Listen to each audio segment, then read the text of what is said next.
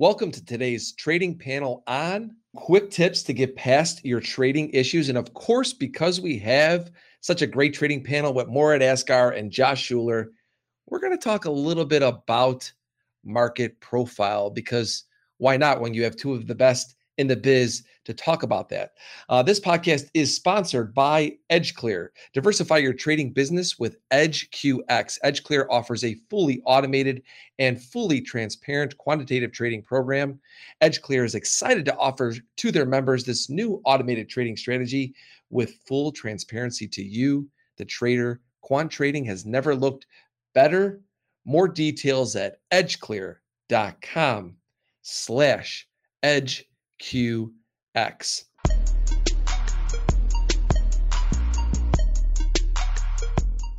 What we're providing here, these eight steps are bringing you back to the absolute basics. At the end of the day, we are, it's all about process, right? Because uh, as great as Josh is with market profile, as great as you are with the ultra bonds and whatever you're putting out there, whatever you're trading, it all boils down. You know, greatness comes from uh, process and a little bit of luck, or a lot of luck and a little bit of process, one or the other.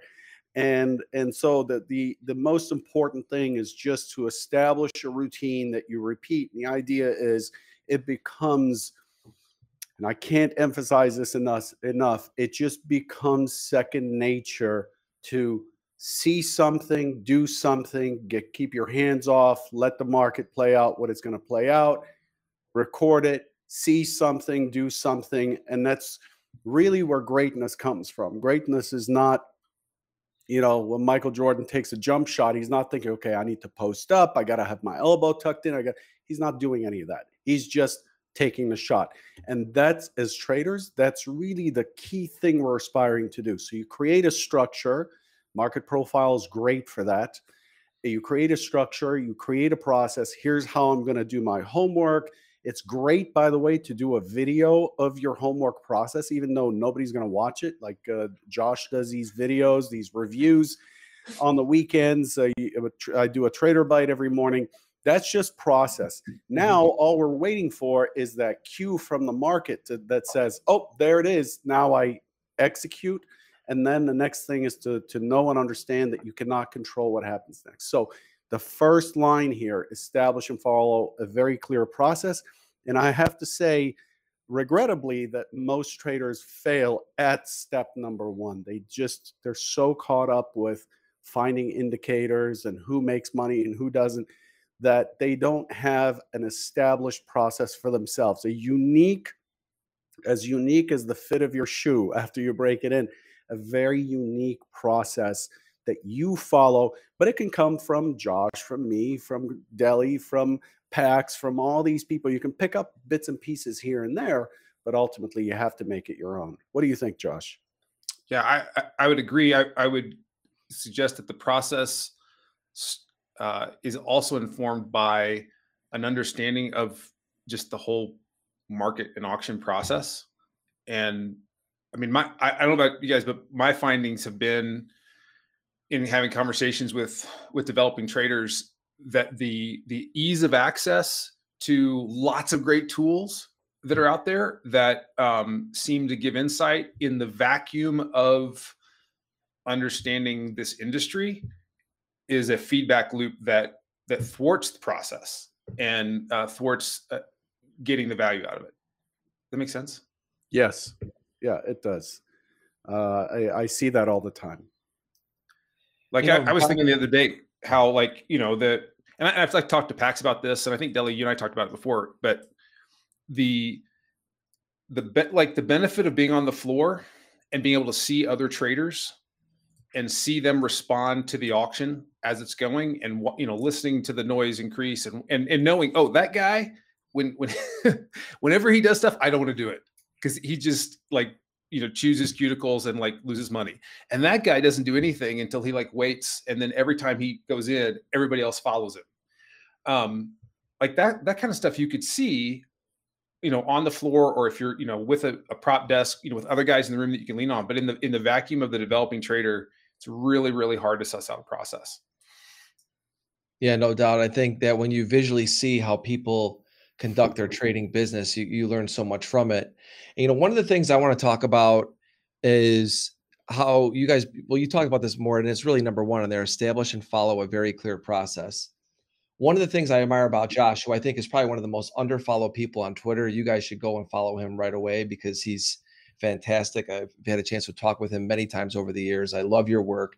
And pretty much everybody that's come through your stuff always says to me, bring him back on more and more. They've learned so much because you do that first step. You establish and follow a very clear process.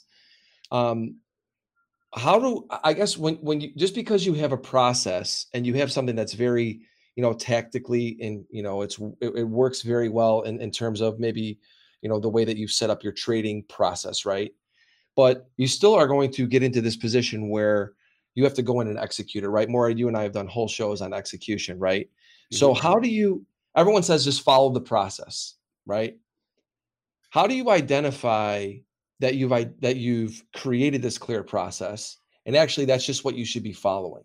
Because i think that that is such a, a difficult thing to understand as a trader because some people will just blindly uh, blindly follow processes but they don't really necessarily know if that process it works um, so how do they eh, so they don't really can't identify their issues as well right so mm-hmm. how, how do you identify that you have put together a clear process that you really should just follow that's a I'll take a stab at that. I mean, that, that's a great question. It's hard.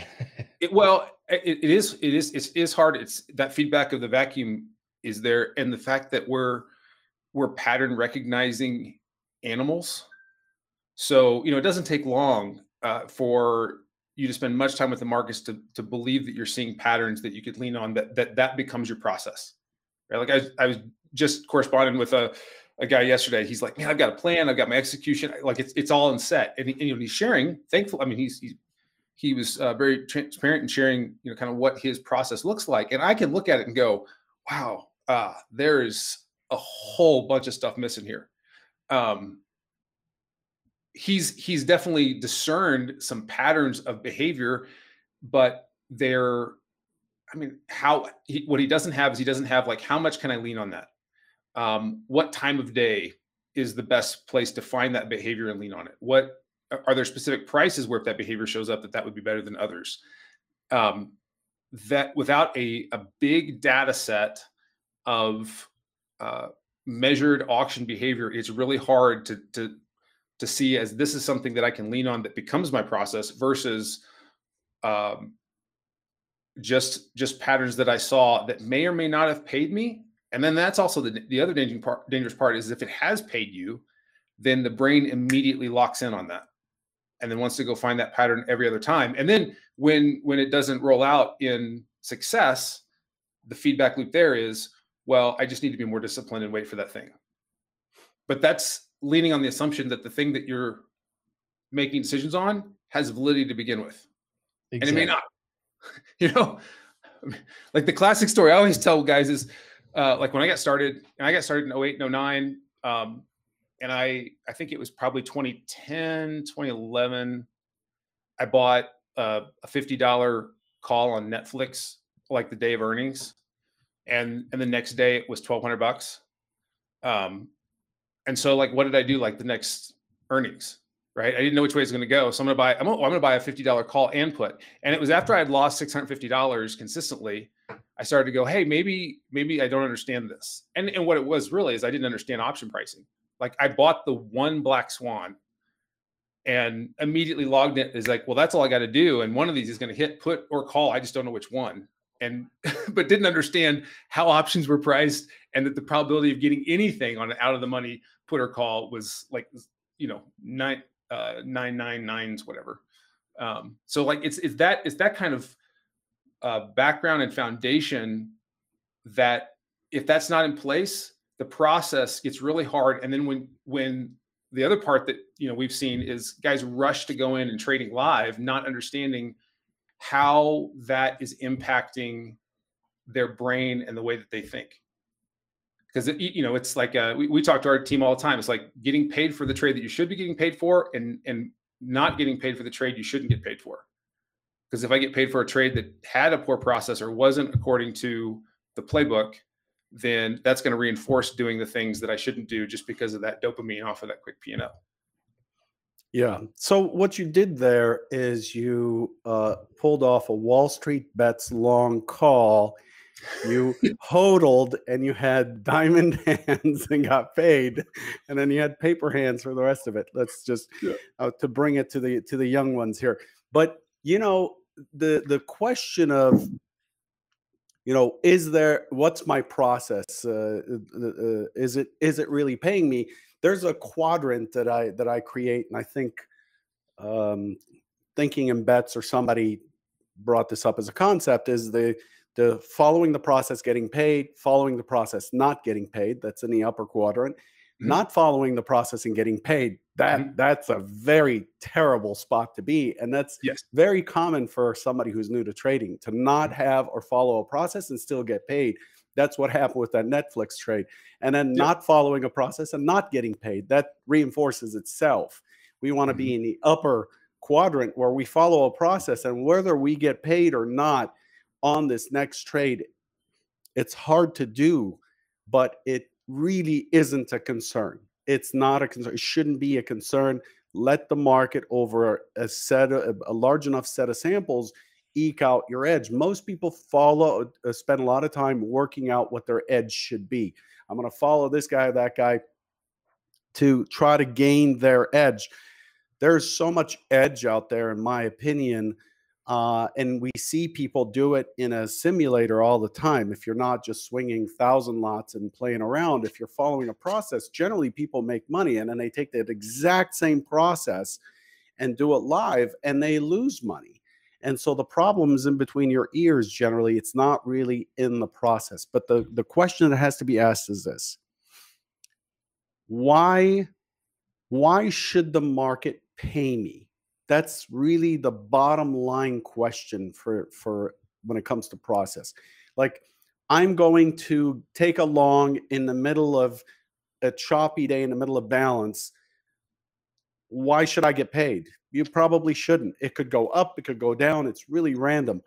There has to be some sort of a some sort of an edge in the form of it's mispriced. It's either too expensive, it's too cheap, and that's where market profile, volume profiling does a great job of showing you where that might be in a specific time frame.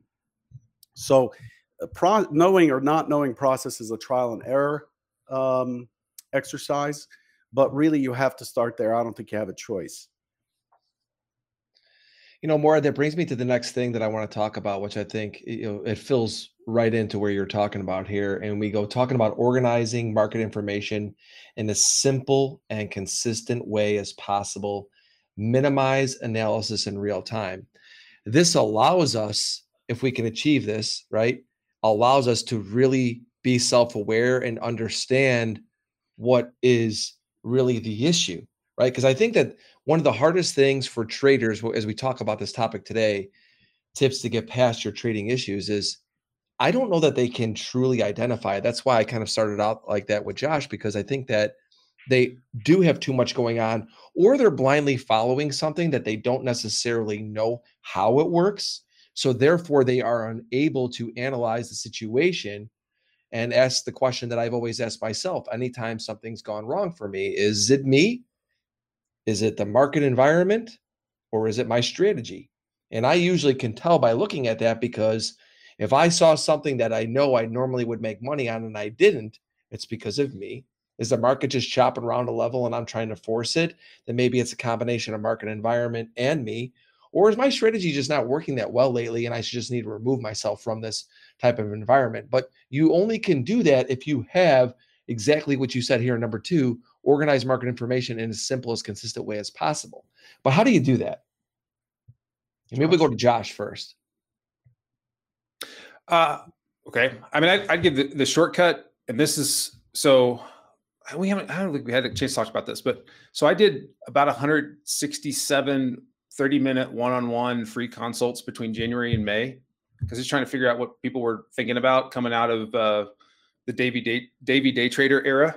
Um, which, which, which by the way, if you have not found the video watching his like his journey, it's it, the it's, Wall Street Bets put that out. That was I really laughed at that. That was pretty funny. I, I mean, I I feel bad and I don't feel bad. Like it's great, but um, so so you know, for me, I I think where where that's the, the process starts is understanding there's four behaviors in an auction. You know, like or I mean, you can even distill it down to two, right? The auction at any point is either moving directionally or it's sideways. Call it, you know, in auction theory, we call it imbalanced or balanced. You might say it directional versus sideways or trending versus consolidating, but those are kind of the two key behaviors. You stop an auctioning point, that's what it's doing.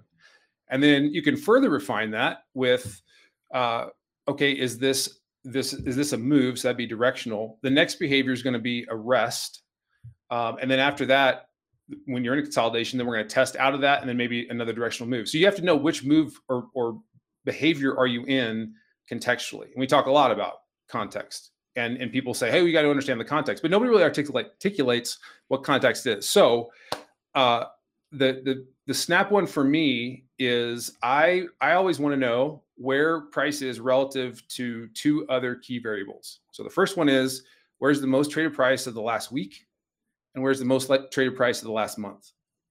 And the reason for that is that you find about three, I'm sorry, about nine orientations between those three variables. And for people who are looking, especially to express in a day time frame, uh, that keeps the context grounded so that you kind of know what you're looking to do why five days or, or 20 days or you know a week or a month is because uh, you know all these markets have a feedback loop of you know uh, participant and dealer that is shown in the composite profiles based on weekly and monthly expiring options. So that that can help us know where those kind of key inventory prices are and then where the auction is likely to go if and when it moves away from those. So like that's kind of the base. That also helps me know like which which of those behaviors am i in?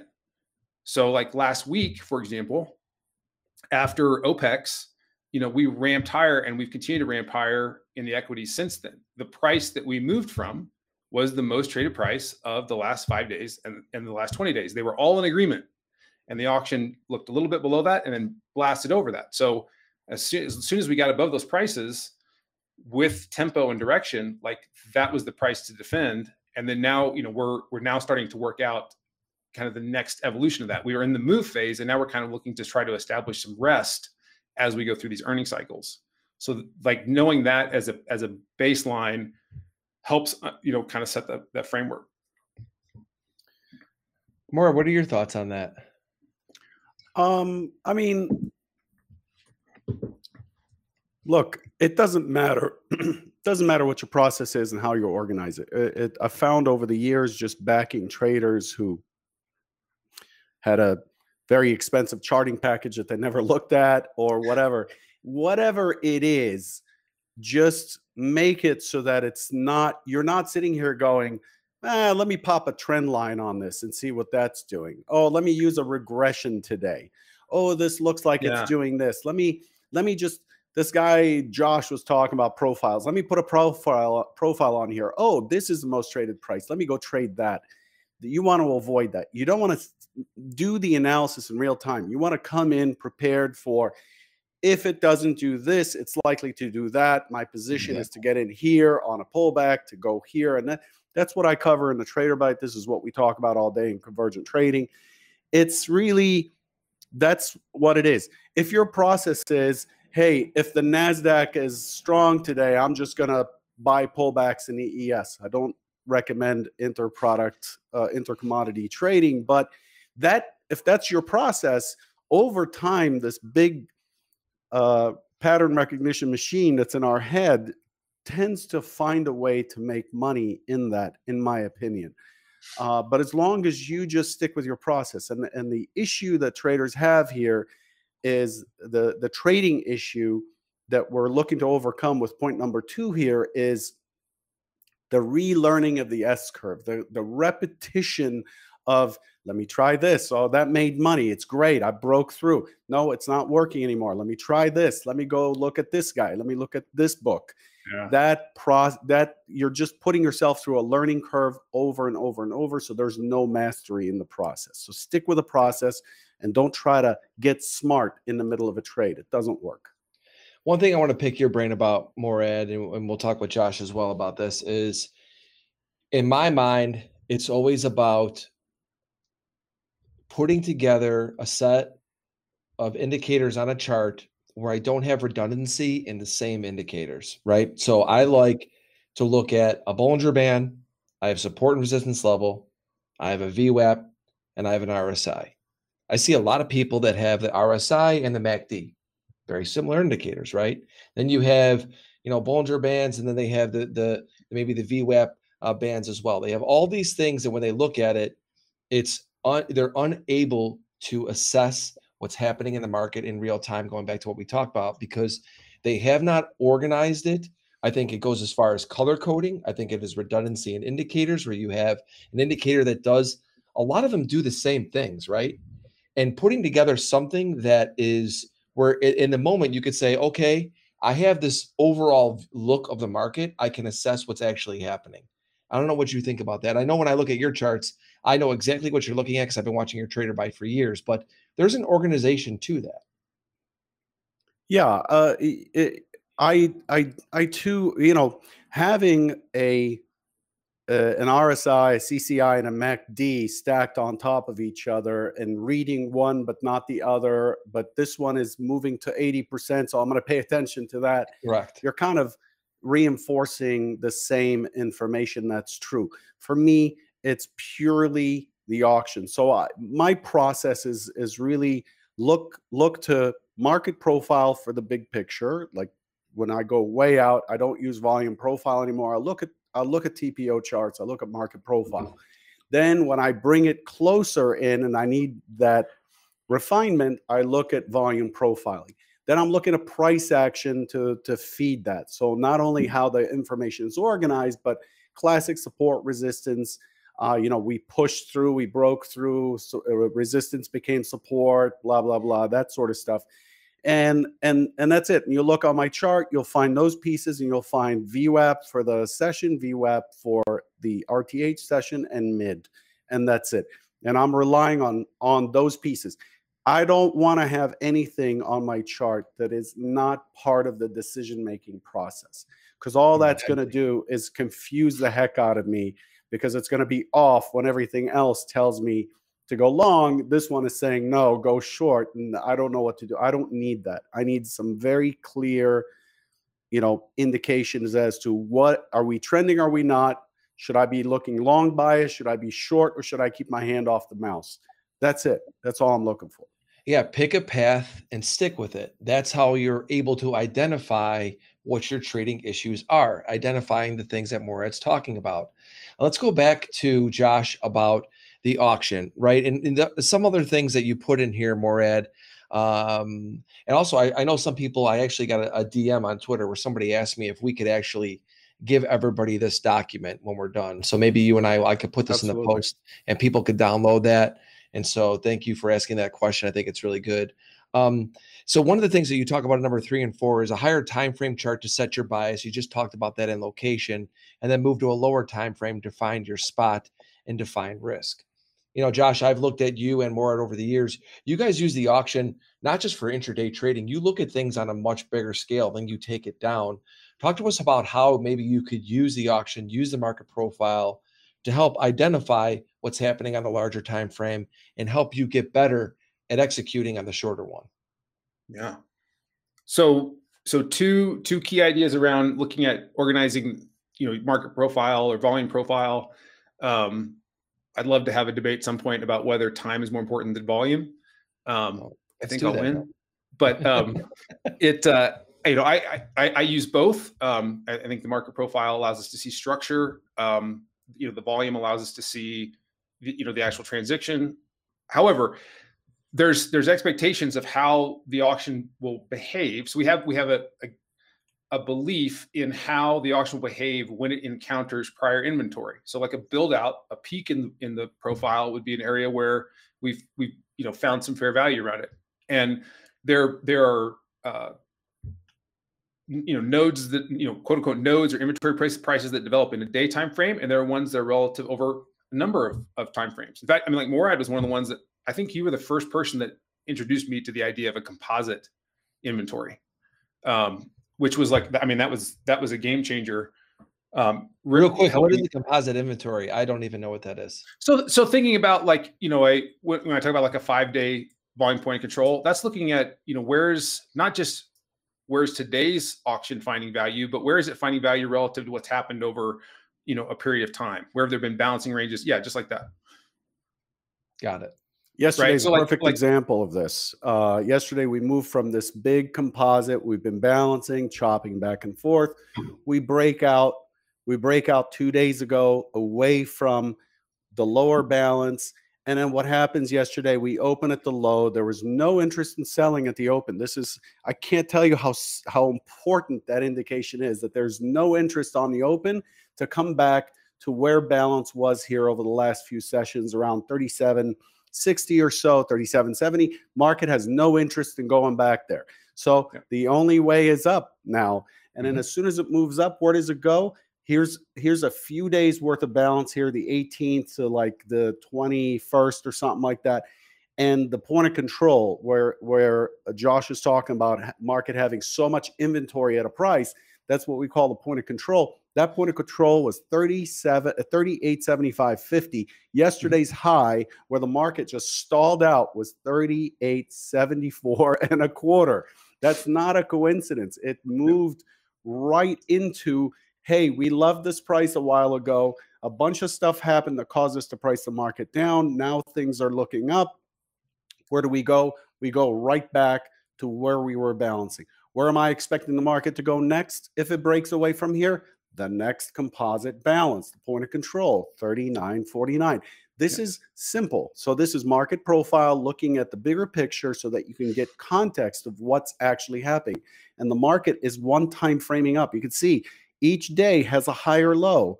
This is a market that's trending up and you want to wait continue to trade from that direction until the market is not able to trend up anymore. It's I know it seems simple, it's not easy, but mm you're really simplifying the process, and that hits on point number one, two, three, and four. You know, yeah. of this of this sheet as an example.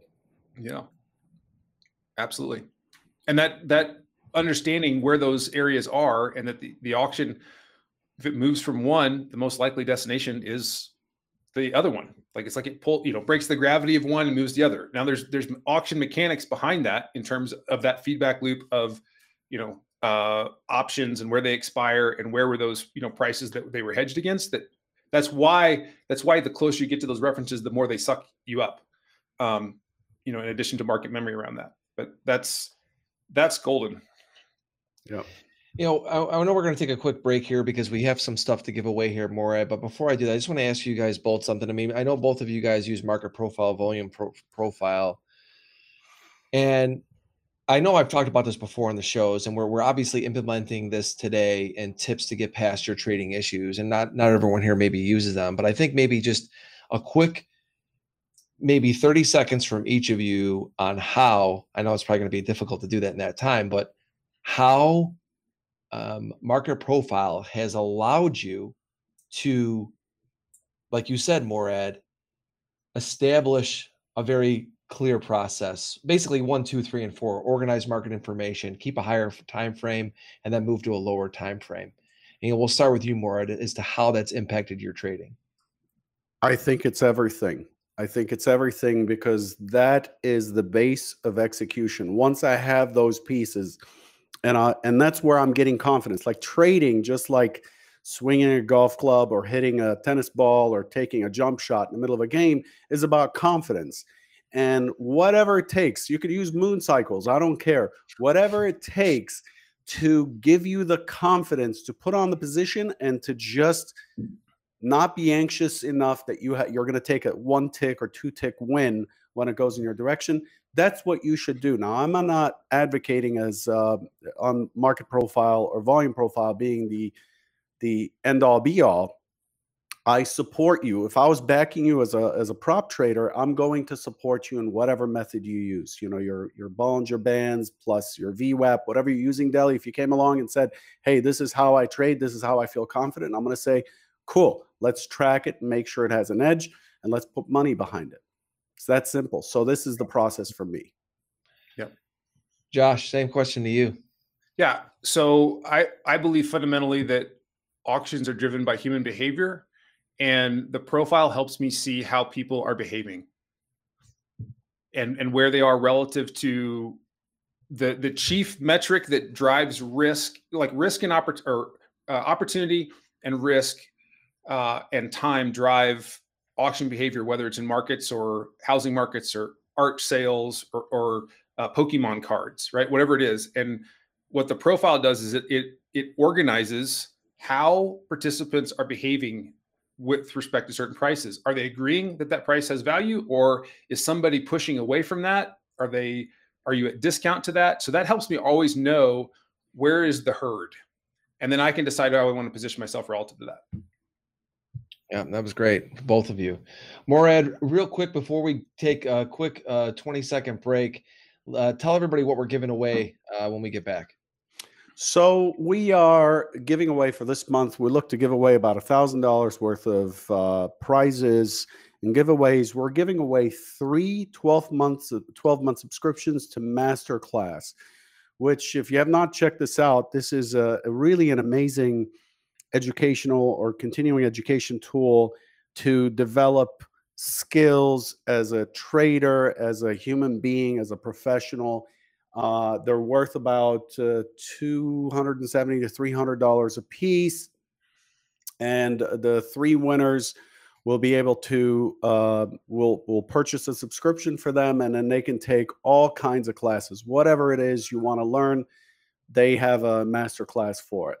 That's awesome. I love this. I think this is so great. All right, everybody, there's the wheel. Wait in 20 seconds and we're going to spin it and see who won.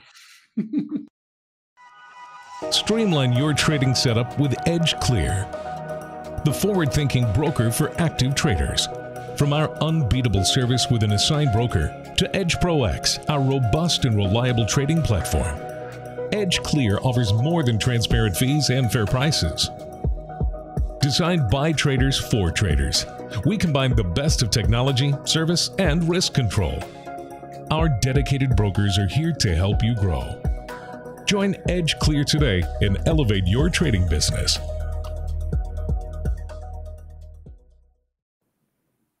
All right, everybody, we are back. And I want to tell all of you there is a link in the description. Go in there and you can click it and you can sign up for these monthly giveaways. Morad and I are on every month doing that. And you can learn about Edge Clear, EdgeQX. All of that is down below. Click down there in that link when you're done today. And along uh, while we're waiting too, while Morad spinning the wheel, I see a bunch of you in there. We need more likes on here and more sharing uh, to this on YouTube so we can get more people in here. How great is it uh, to have Josh and Morad in here together? It's it's so much fun. So uh, that helps us out a lot if you click the likes and, and share it. Morad, who's the first winner? Sarah. Very happy that Sarah's pulled the first. We're going to pull six of these three winners, three runners up in case there's an issue. Uh, we can we were pulling Sarah off the wheel so she cannot be selected again. Assuming it's a she. Never know. uh, Wade is next. Real quick, hide. Spin. I hope Olaf. I hope Olaf wins one. He's always in here and he's got his fingers crossed. He's in all all the shows. We appreciate you in here too, my brother. Maybe we'll need to create a special prize just for. that's, that's right. Just pay him something. He deserves it, man. Oh, we got Jingle in here. All right. So the three winners are Sarah Wade, Jay White. Runners up, JMCLI. I've always noticed a theme with these. Like it's like one week it's like all Italians or something like that. Yeah, I know. Last like... time, last time was like, oh, another paisano. there's always like a th- was there's always something going on with the spinning and who's winning. But you know, and, you know, we've gotten so much feedback uh, about people loving these giveaways that we do. You know, Morad and his team do an absolutely amazing job. That's why I highly recommend you go check out what they're doing at Edge Clear. They're the best, honestly. Very cool. So Absolutely. that's it. So Sarah Wade J White, you're going to get an email from us to claim your prize, and then you're going to get an email JMCLI, L, CL Sanguino, and John to let you know that you're a runner-up and you have to claim your prize. I think in two weeks, if not one week. uh, you need to claim it. If there's no movement, we go down the list. Okay. Awesome. Thank you guys. Now, everybody keeps saying they want to know what I know we're here to talk about getting past your trading issues, but I want to do a quick little thing on the two of you discussing what everyone wants to know what what is better or what do you believe is the better tool? Because i don't think that anything is one thing is better than other but what do you think is the better tool the market profile or the volume profile? Uh, we'll start with you morad. Which one do you would you prefer to use? If you could only use one which one would you use um you know I, I i wouldn't use one to to me you know i came up as a market profiler i used to actually do the, uh, i'm going to sound really old i'm not that old I wasn't there with people, Peter Steidlmayer back in the 80s, but I used to do them by hand, just put X's and figure out what it's going to do before it does it. When does the value area move and things like that. So I have really done a lot with market profile, but then I noticed on my TT screen when we were using Xtrader Pro that they they plotted the volume next to the to the DOM, you know. You'd have prices, the ladder, the MD trader is what they used to call it. You'd, you'd mm-hmm. have this volume. And I, while I'm using market profile, I noticed that intraday, when it moves to an area that has very little volume, there tends to be a quick reaction very often. And I was doing this in the DAX, Euro Stoxx, Bund, S&P crude. And so I was like, what is that? So I started to apply market profile concepts to volume profile. Here's here's where I'm going to go with this. Market profile to, to me is great for organizing big information like days and days or multi days. It definitely is usable intraday. Many, many people do. Many people do. But the volume profile to me is a tool for using shorter uh, for use for use in a shorter uh, environment because it tells me the actual price not that a half hour in that half hour bracket it traded in this area generally they're correlated volume and time are correlated mm-hmm. but i can see in a volume profile how much of something it's kind of like if i jumped on the show and said i've got a thousand of these iphone 14 pro maxes for five bucks i'm going to get a lot of bids so that's a price that's really interesting but i'm going to pull those right away and those bids will vanish. There's going to be no trading. And I'm going to keep trying these prices until I get to a price that makes sense for me as a seller. It makes sense to the buyer. And that's where transactions happen. So the volume profile shows you how much of price is accepted or not accepted. Mm-hmm. Whereas market profile shows here within a half hour bracket, within a half hour bar, here's kind of where the market was really interested and here's where the market was not. So I use mar- volume pro uh, market profiling to look at bigger things. It gets really clumsy to use volume profiling for say a year or a month. It requires a lot of processing. It requires a really amazing piece of software and data feed. So I go to market profile for that. But then when I go down to the day, I look at volume profiling. So I use both, and they they're they're kind of they're both hammers there one is one is to refine and one is to sledgehammer through something you know they have their uses josh we go to you yeah amen i mean i i i, I, I just add to that i i would articulate that you know volume profile i use that to set out the areas the specific prices the area of interest where i'm expecting a certain behavior and i use market profile to discern the probability that that price may be in play on a given day um, you know, even going back to Steidlmayer's work on, you know, open types and day types. Uh, the, although there's not always textbook examples, there are, you know, there's five classically discerned open types and seven day types that, you know, can help me go, okay, well, based on the day type that's developed, which is only discerned through the market profile graphic, you can't see it on a volume profile. So if you're just using volume profile, you can't see it. Uh, on a market profile, you can, and you can go, oh, well, here's here's the you know the likely what here's the way this is likely to play out now um, given how the structures form seen in the market profile graphic relative to those inventory prices that I saw in the volume profile. Excellent.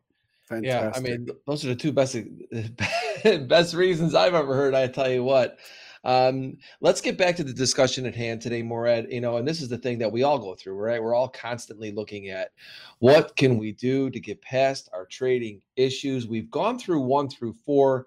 Second half of the show, let's talk about make sure your R factor makes sense. This is a key element. Um, we've been starting with you, Morad. Maybe we start with Josh on this one. Josh, talk to us about this. Yes. Okay. This is a pet peeve. Uh, I, I might go into a little bit of foaming rant on this one. if um, so, a book. If, if you've not read this book, uh, it needs to be on your shelf. So, One Good Trade by Mike Bellafiore is excellent, and he articulates that. Uh, you know, a I'm paraphrasing, but you know, you, ha- you have a, a narrative of where the auction is going to go, and then you have a setup inside the narrative, and then a fight for price, and then that equals one good trade rinse and repeat. Um, and I am I am finding over and over and over and over again uh, a couple couple behaviors in developing traders or, or operating paradigms. So one is is that opportunity for them represents a trigger. Uh, if you want to continue to struggle in markets and continue to have issues in markets, opportunity will be a trigger. And what I mean by that is like you found some classically it would have been like a moving average crossover, or you know you got an RSI reading that was too uh, extreme, and so you thought I need to take the fade off of that. Whatever that, but that doesn't say where we're going. It just says that that I'm likely to have some kind of turn, but it doesn't say where to. And so when you're expressing it off of that, then what ends up happening is I hear guys say they, these arbitrary R values relative to some you know risks that they're going to put in there. Well, that opportunity may be 100 points, like in terms of the target, or it may be 10 points. You have no idea, so it's completely random. Um, so I, I mean, I, I, affirm the idea of having an R value that's a multiple of your risk, but setting the risk, at least for me, is always defined by the target first. So I'm identifying based on what I'm seeing in the behavior of the auction, where do I believe this auction is going to go? what's the specific price that I'm targeting as my offset first. And then I'm going to look for a short time frame trigger that's going to help me minimize the risk and make sure that risk is a a fraction of what that potential target is. And that makes sense. Um, I, I, eh, eh, eh, you know, R factors just to define what that is what we've done is talked about you know setting up your charts and your process and then looking at the market in the bigger time frame then cutting down to a shorter time frame to find what what that battle point is that you're willing to engage in. I call that a trigger chart. I use order flow for that. R factor is the thing that comes right before execution and r factor is simply describing how many times my risk? Am I looking to get paid on this particular trade? I need to come up with that or understand what that is on a very broad stroke. Like, for example, if I see that, hey, the market's pulling back, I'm going to use a four point stop and I'm only going for four points, cool. You can do that. That's called a one R trade. So you're mm-hmm. risk you're risking as much as you're willing to, as much as you can gain on the trade. The problem with that one R trade is that now your accuracy or your win percent over a large data set, not this next trade, but a large data set, has to be relatively high to overcome commissions and costs and slippage and whatnot. So now you need to be in the 66%, 70% win rate. But if I was running a, a, a, momentum type fund, if you look at CTAs or hedge funds, generally their win rate, win percent's like 35%, 30%, sometimes even 20%. But when they catch the, the breakout and the trend, they're holding it for 50R, 100R, whatever. They're just, they're investing over nine years, you know, from the last low at hmm. 666 in the S&P, you know? So their R factor makes sense. They don't need to be that accurate and they don't have to have a win rate. For us day traders, we have to ask ourselves what is my target that I'm looking for versus my entry versus my stop? We have to do that quick mm. computation. And it doesn't mean that I'm only going to take three R trades and therefore this and that. you really have to at some point discuss with yourself and have in your plan that I can't risk 20 points when my target, because I'm late to this move, is five points away. Because now you need to be correct 92% of the time to see mm-hmm. any money by the end of the month. So, R factor, in my opinion, and, and in my experience and, and documenting trading performance, R factor is probably the lowest hanging fruit in terms of a tip to improve your performance and get over your hangups is to basically say, this trade is not good enough. Why? Because I'm risking two points to make a point. Let me not do that. And it'll be you'll be shocked at the number of people who will do that. They're like, just a just a quick, I'm just gonna catch a quick four ticks, you know. And now but, it's 10 t- 20 ticks against you.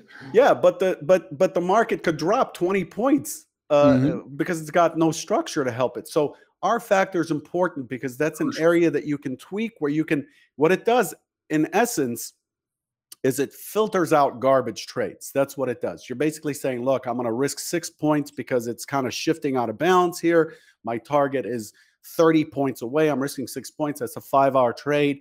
I'm going to get in there. I'm going to scale out. That's going to re- reduce my R factor. But in general, I'm going to be better than a 1R, and I don't need to be that accurate on this trade. So, like Delio often says, trading entries are kind of in a zone. You can't be that accurate with your entry. You can't just put an entry on a line and say, that's it. You have to trade in a zone in real life. Uh, and that's what this comment is about. So they yeah. the, the worst the worst way to impact your performance is to have a poor R factor. To go for four points and risk four points, go for two points and risk two points. It's not a sustainable game. Uh, you need to you need to get one and a half R or better at least. I would say uh, and you do need to look at your target versus your stop versus your entry to figure out what the R factor is. So the target is, like Josh is saying, is absolutely instrumental to this.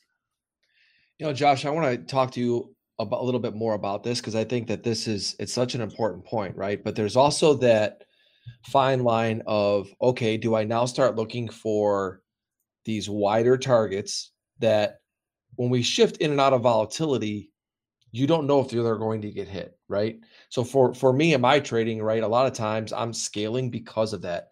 It's hard to identify if I have this further target, then am I going to get it? You know, most of my trades, I would say, are two to four R, right, to use that terminology. But not all the time am I going to get to that 4R. So if I have a 4R trade, and uh, so I guess how do you go about executing a strategy where you've determined that you're going to take these like Morad said, I think you said more right? The like the minimal that you would even look at is a one and a half, right?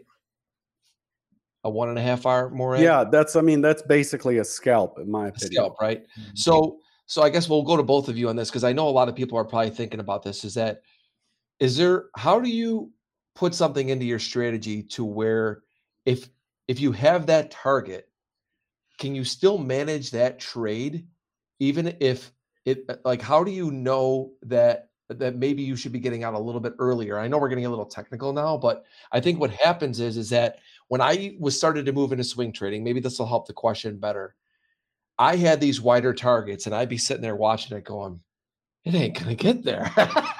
Right? You're going man that's it seems so far. So now what i'm doing is i adjust my stop to that target and now all of a sudden I'm really always taking 1R, right? Because I've now overshot on the way that I'm I'm managing this. Does this make sense? So mm-hmm. how do you still keep this within your realm and be a good executor by expanding that to a one and a half R or greater? Yeah. Well, I, I can tell you what's what's been helpful for me. I think it's been helpful for for guys on our development desk is so playbooking your trades and and a, a playbook trade is a four question trade um, so whatever that trade is, if you go back and look at it, we would ask four questions of it. First was what was the what was the opportunity that you saw? Meaning, like what was the destination that you believed had a you know a reasonable chance? You could you could you could articulate uh, a rational hypothesis of why we should go to that price. So like like this morning, um, trading to 3857 uh, ES. Uh, that that was a that was a playbook trade for us called prior value test. It's built on the fact that we opened inside of the prior day's range um, that was the most traded price from yesterday. It was balanced. So that becomes the, the key target, right? So um, there's other criteria around that, but the first is that is the opportunity where what I believe the auction is going to go. The second would be what am I going to risk for that? Third is how should it behave once I enter? Like you're kind of a storyteller that you know keeps you in the trade. And then the third is, or last is is how would I know that I'm wrong? Like what shouldn't happen? Um, yeah. And then and then having uh, journaling all of your trades relative to those playbooks setups and being able to go back and look and see you know how are you executing on those r factors. Now I, I'm, I'm an intraday swing trader. I'm typically looking for 25% of the available range. So i'm not a scalper. Um, but you know all of all of my playbook trades are four question trades that have you know i know what the target is. Then i know what kind of trigger i'm looking for for that target. And then i know how it should play out and how it shouldn't play out and then just you know rinse and repeat get lots and lots of instances to know how are you executing on those. And like i, I don't Morad you guys still have an edge watch? Is that still a tool?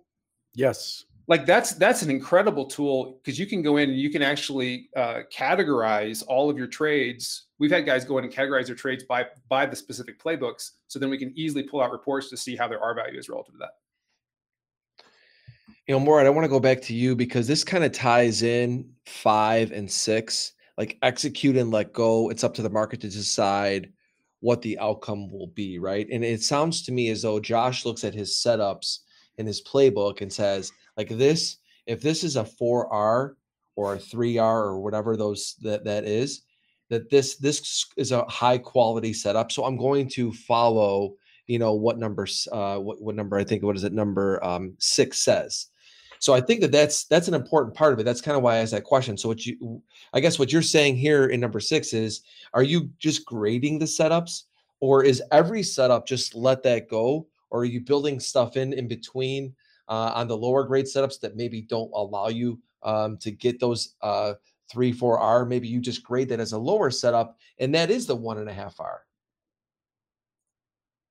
Is that to me or to Josh? That's to you. We got you in the big frame, baby. Uh, uh yeah, that's true. I should know. That's my cue. You're in the hot seat, man. It's like that red light on top of the camera on CNBC. Looks gorgeous. Um, gorgeous. Um, I'm sorry, I lost the question at this point. So, so Josh explained. Let's let's tie in number six and seven here, or number six, five, and six, meaning that we talked about the R, right? You said one and a half R is like a scalp. And then Josh talked about how he has his playbook and he grades them really like this is a really quality setup. And number mm-hmm. six, you say execute and let go. So my point is, is that when you're looking for these R's, are you grading them kind of like the way that Josh is? So if you look at a setup that you're like, okay, there's a little something here, I'd like to take this trade. I will set this to a one and a half R. This is a really good setup. I'm going to set this one to a four R. Or or how do you overall do that to adjust the that are for those trade setups. I wish I could do that. Unfortunately, I'm constrained by what the market structure is and what the context is. How much I can get out of a mm. trade is really dictated by the market and where we are. For example, coming into today, it was the expectation is we are likely to push to the value of that composite area that we were in, and then we're likely to stall out. I put in the um, in the in the channel on conversion trading. I said, hey, this this 3890 area, we're starting to see them unload. We can see that in the order flow. So you want to back off. So I'm not able to sit here and go, hey, this is a 6R setup, therefore it's graded, you know, A plus plus. I'm not doing that. I am an advocate of grading trades. Part of our process is to grade trades, but you're grading trades on the pr- the process that you followed, like what is the quality of your execution, but you're also tracking what the performance, not the grade of the setup is, but the mm-hmm. performance of that setup is. It's really important to say, hey, this is a setup that has performed well, and we can narrow it down to time of day, for example. This this particular setup performs excellent uh, you know, in the first hour, and then it goes to absolute garbage after the European close. After your clean European close between 11, you know, after 11:30, you shouldn't use it. But when it comes to R factor and execution, really, it's about look. My expectation is I'm getting long here. I can see that I have about six points to where I'm absolutely wrong on this structure. And I can see that I can get maybe 18 to 20 points on this from my entry. R- real quick math, that's better than 3R. I'll Mhm. take it. Yeah. Uh, just keep it simple. The grading uh, is really about how well I executed, how well I followed the process, because that's the variable that is really where when you go to troubleshoot and rough patches, and I've had many rough patches when you go to Mhm. troubleshoot, it's troubleshooting the execution, generally not the setup or the R factor. And at the end of the day, you still have to execute and have the discipline to just let go of the mouse and let the market kind of gyrate and do its thing versus what you said earlier, Deli, which is, man, I've got a target, but man, it's not going to get there. I better, I better close this up. That's Yeah. a form of an error. So we want to gra- we want to mark that error. That's that's that's called micromanaging. You made a plan. You Mhm. had this big grand plan when you came in. The market took place, and then anxiety kick in kicks in, and everybody has anxiety. And the anxiety kicks in, and we start to think we got we have more information than we did when the seas were calm, and it's it's not real. So execute, let go, let the market decide if you're going to win on this one or not, and then just kind of document, rinse, and repeat. Yeah, I mean, this is why the, the most difficult thing for me as a short-term trader my entire career, trying to expand out into um, the 4R type range, is was such a challenge because, and David talked about it, and I know David was saying scaling in and out for the wider targets, you need to zoom out and allow that that that time frame that you've now put in place to work.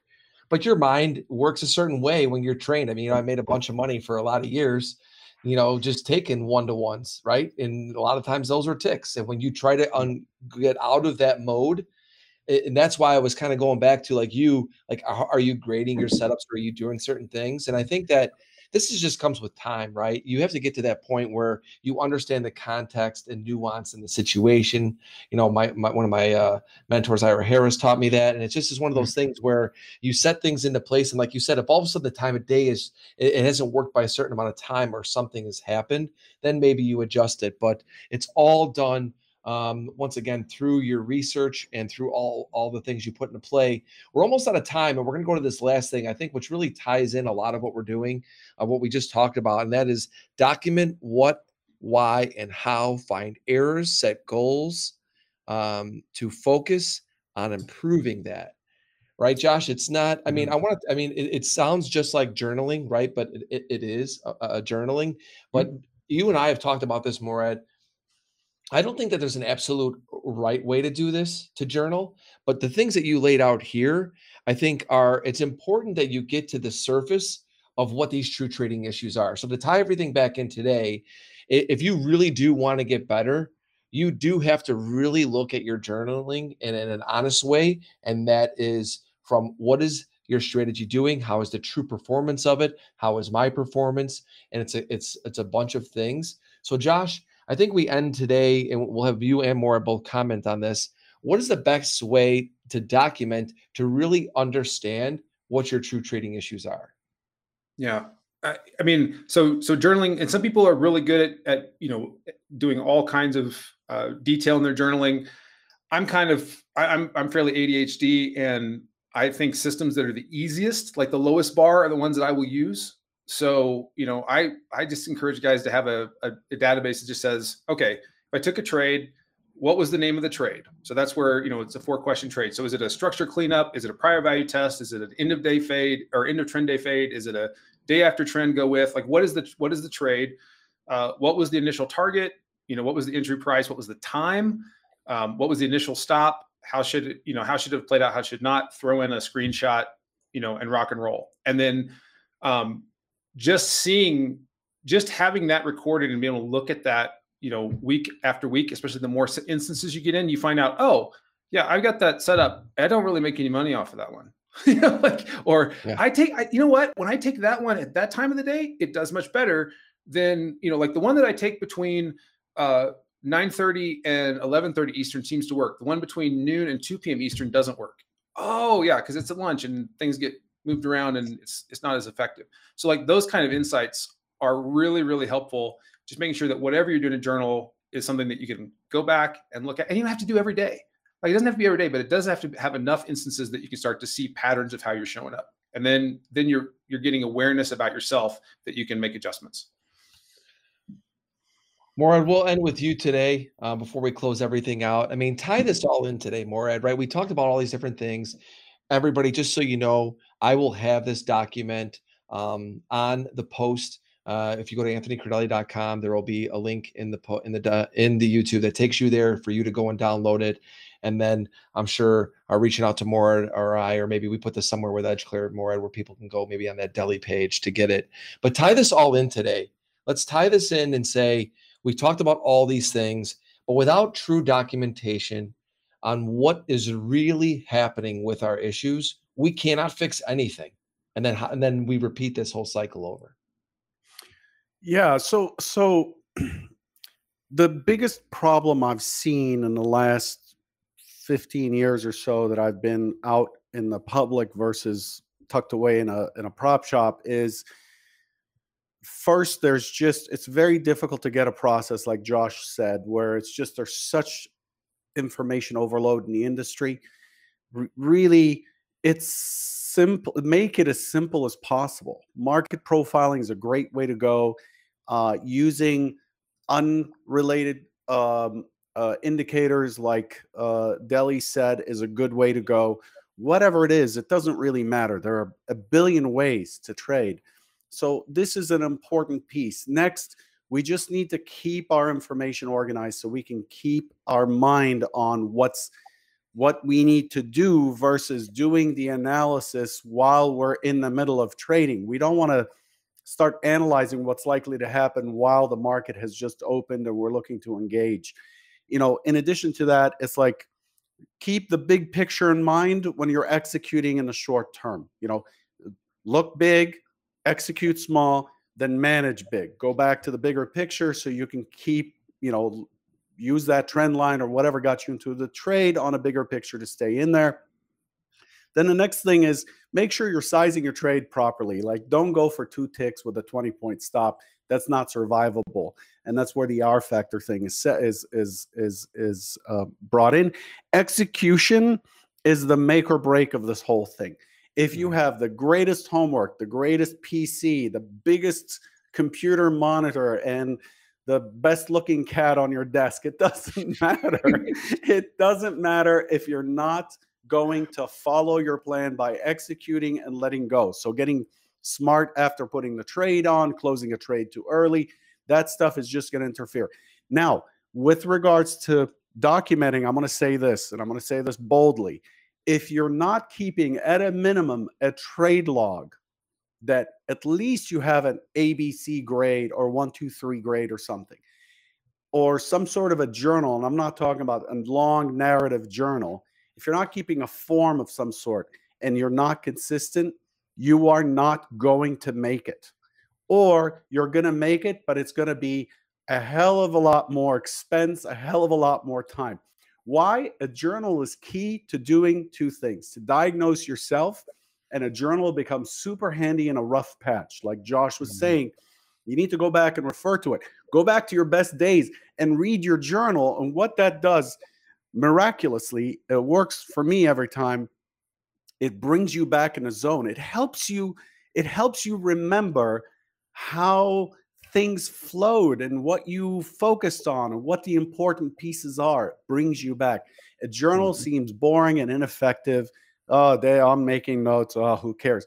Where, it becomes really effective is when you have to go back and search through the document for missed entry or FOMO trade. And you could see how many times you've done that. Or to go back and align with yourself with your best days. Uh, this is where a journal uh, shines in terms of a tool set. And then just repeat this process. We'll definitely make this document available to you. We'll post it. Hopefully, you've gained one or two, at least one or two things here from Josh or Deli or I today to help get more serious and more process oriented with your trading today. That's that's really a key element.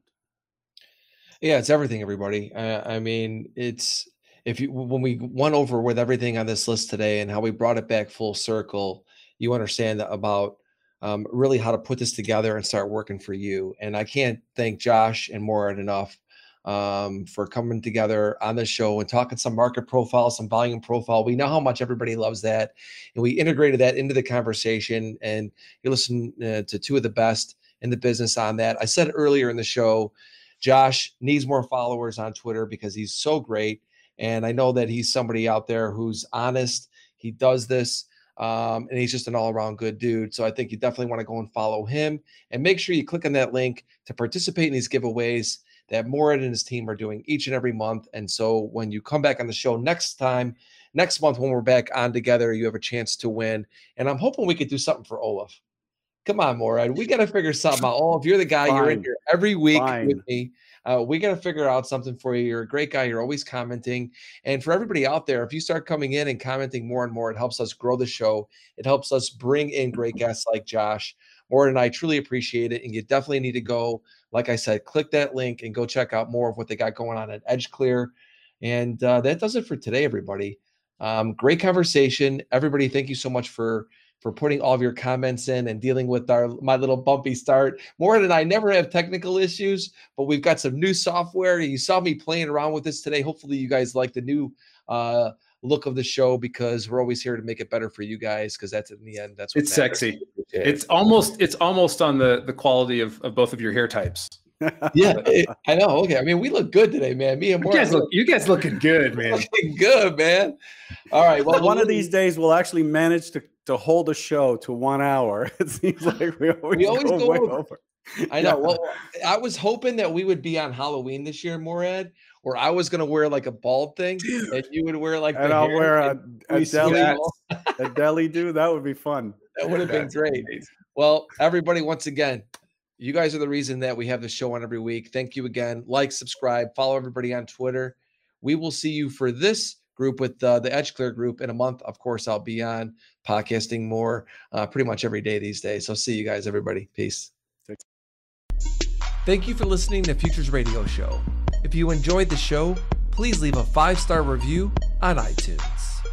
Never miss an episode. Go to anthonycrudele.com and get on our email list for show notifications and for free content that is exclusively for subscribers. Also on anthonycrudele.com, you will find tons of videos and education on trading futures, options, and crypto. Past performance is not indicative of future results. Opinions expressed are solely my own and my guests, and they do not express the views or opinions of my sponsors.